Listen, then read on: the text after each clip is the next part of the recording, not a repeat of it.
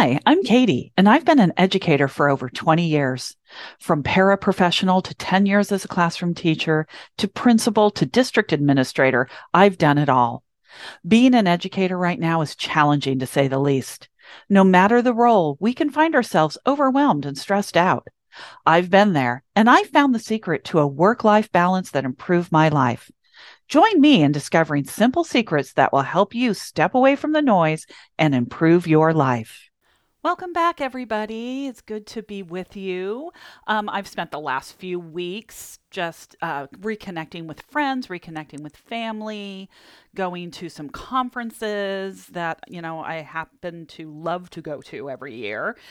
Uh, and as I have been talking uh, to educators at these conferences uh, and you know, going through my own life with things, I was thinking about change.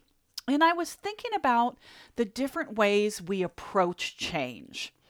And I will say for myself, oftentimes, what is the case for me when change happens is I get uncomfortable, right?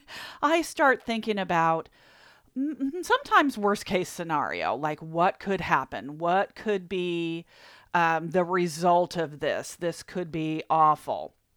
And I've really had to change my brain over the last several years uh, using, you know, those ABCs that we've talked about over the last few weeks and really be aware of where my mind wants to go to. And I know we've talked before about that kind of primitive brain that wants to keep us safe and so is going to give you lots and lots of reasons why you shouldn't move, right? It's going to have you just really avoiding those feelings of being uncomfortable and avoiding anything that might feel unsafe to our brain.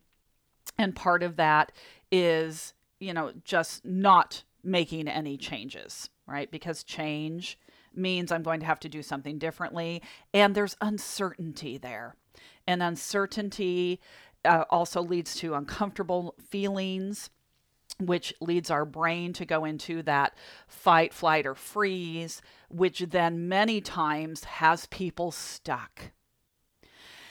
And the best times in my life were when I leaned into that uncomfortableness. And I said to myself, yeah, this is super uncomfortable. And I'm just going to see where it goes. And I've done things like that when I've made the changes, right? Whether it's been learning a new practice in my classroom that is totally different from the way that I taught before.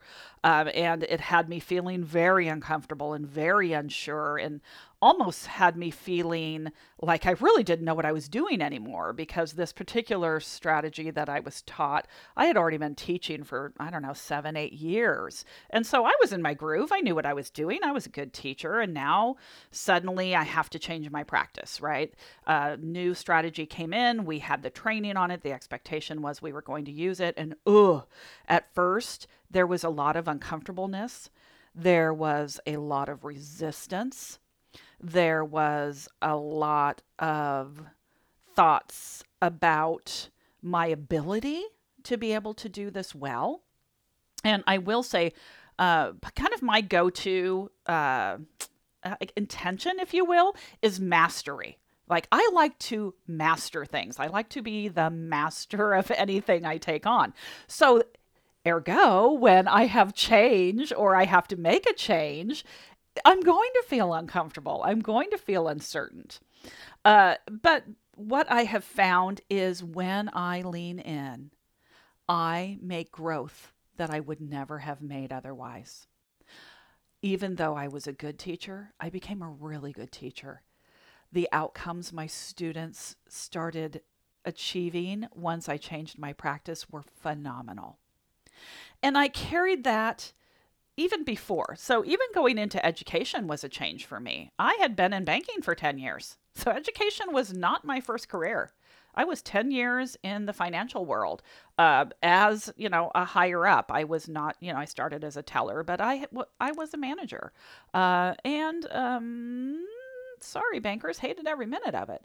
Uh, so th- that change I had to make for my own um, self worth and self esteem and confidence and moving towards something I really, really wanted to do. But that was a change, right? I didn't just wake up one day and say, hey, I think I'm going to quit the bank and become a teacher. That is not at all how it happened. As a matter of fact, I didn't become a teacher until probably, well, I became, I started working for the school district about five years after I quit banking, right? It didn't happen right away. There were some things that I had to do, there were some changes I had to make, there was some decisions that I had to make with my husband as a family.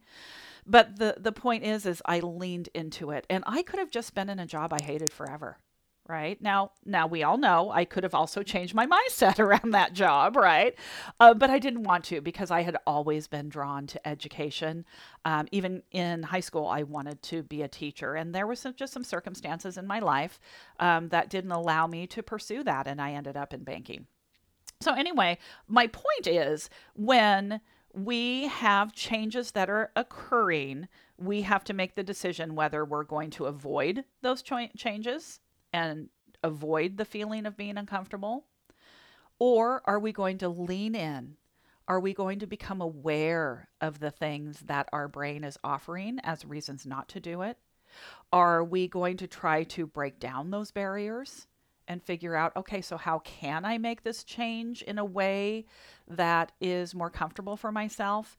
And then what are the new habits that I have to create? So that's C, creating new habits. What do I need to do differently to be more accepting of this change? Because here's what I'll tell you is discomfort is not the problem. right? Feeling discomfort is not a problem. We feel discomfort many, many times, right? I mean, just simple things like, oh my gosh, it's 100 degrees outside. That's uncomfortable, right? Uh, we sit with discomfort. So, discomfort isn't the problem. The problem is we are avoiding a transition. And when we avoid that transition, we have that uncertainty, we have that fear. And what that stalls in us is an ability to grow. And when we are aware of that feeling and uncomfortableness, and we really address it as to what is it really that's making me feel uncomfortable about this even when I look at a change in leadership, you know, we've all been through buildings that have had changes in leadership before. So, what was uncomfortable about that? Again, it was the uncertainty. You know, what will that mean for me? What will that mean I might have to do differently? Or, God forbid, what might they think differently about me than my previous administrator did? Right. And I have to tell you, teachers, that doesn't go away when you become an administrator either. it doesn't. We don't become different people when we become administrators. i i know that's hard to believe, but we really don't. Uh, our teacher brains are still in there. Uh, we just are looking from a different level, right? We're looking through a different lens. We're just adding a lens. But I can speak for myself. I know this is true of the administrators I work with as well because we've had these conversations is we all still love teaching. We all still love students. What we really want to do now is support those of you that are working directly with students. So, anyway, that was kind of a rabbit trail. But that came back to uncertainty and change, right? I had to make a change when I decided to leave the classroom. And that did come with a lot of thoughts, a lot of what ifs, a lot of, ooh, you know, teaching super comfortable, been doing it a really long time. Don't know that I want to do anything different. What if I don't like it? What if people don't like me? What if I'm not good at it? But what I had to do is lean into that and say, okay, so what if? Let's answer those questions. Like, what if I'm not good at it? Okay, so then I have two choices. I can choose to get better at it, or I could always go back to the classroom there's like there's not a door shut there for me, right? If I decide that that wasn't what my true calling was, I could go back to what I knew I loved and was really good at, which was teaching in the classroom. Right? So that kind of squashed that that thought about, "Ooh, what if you can't do it?" Right? It's like, "Okay, so I've solved that. That's no longer a problem." Well, what if people don't like me? Well, you know what? People don't like me now. People didn't like me as a teacher. people didn't like me as, as a bank supervisor, right? There will always be people that don't like me. And you know what? I don't care because they're not my people. That's okay. I don't like everybody, right? I mean, let's be honest with ourselves. There are people we don't like, and that's okay. They're not our people. So I was able then to kind of squash that idea. So then it was, you know, what what's the change in my family dynamics? Okay, so that would be a change. Talk to my husband around that around those changes. He agreed this was a great move. And then I moved forward. That one decision to leave the classroom started an incredible amount of growth in my professional life than I ever would have had had I not made the decision to move forward. So that's really my point in today's conversation is really that change is inevitable. Change is going to happen. It's what we choose to make it mean. It's what we choose to think about it.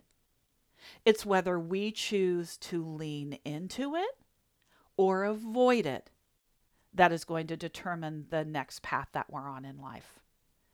And I will tell you, there have been changes that have happened that weren't ideal changes. And so I had to do something different. That's okay. I still learned something from that experience. I still grew from that experience. So now, every time a change comes up, and there are some changes in my life right now, starting this podcast, right? Starting this podcast, I had all the thoughts. this was a change, right? But our podcast now, we've been doing for months together. I have many of you that are following me, and I'm so appreciative of you. My assumption is because you keep coming back every week, some of this is resonating for you as it resonated for me. So, again, change is inevitable we get to decide what we think about it, we get to decide what we make it mean, and we get to decide whether to avoid feeling uncomfortable or leaning into that change and discovering what might be tremendous growth in your life. Thank you so much for joining me again this week. I always enjoy our time together. I appreciate each and every one of you more than you know. I hope if you are still in summer mode, you're enjoying thoroughly these last few weeks before you come back to the new school year. If you're already back, because I know some of you are, I wish you a happy and joyful beginning to the school year. And just be aware, use those ABCs. Think about the thoughts that you're thinking, call them out. When your brain offers you some questions, answer them. Take care, and I'll talk to you again next week. And if you want to know more about how to work with me, don't forget to visit that website, www.thejoyfuleducatorllc.com, and hit follow on this website, and then hit follow on this podcast. I'll talk to you next week. Have a great one. Take care.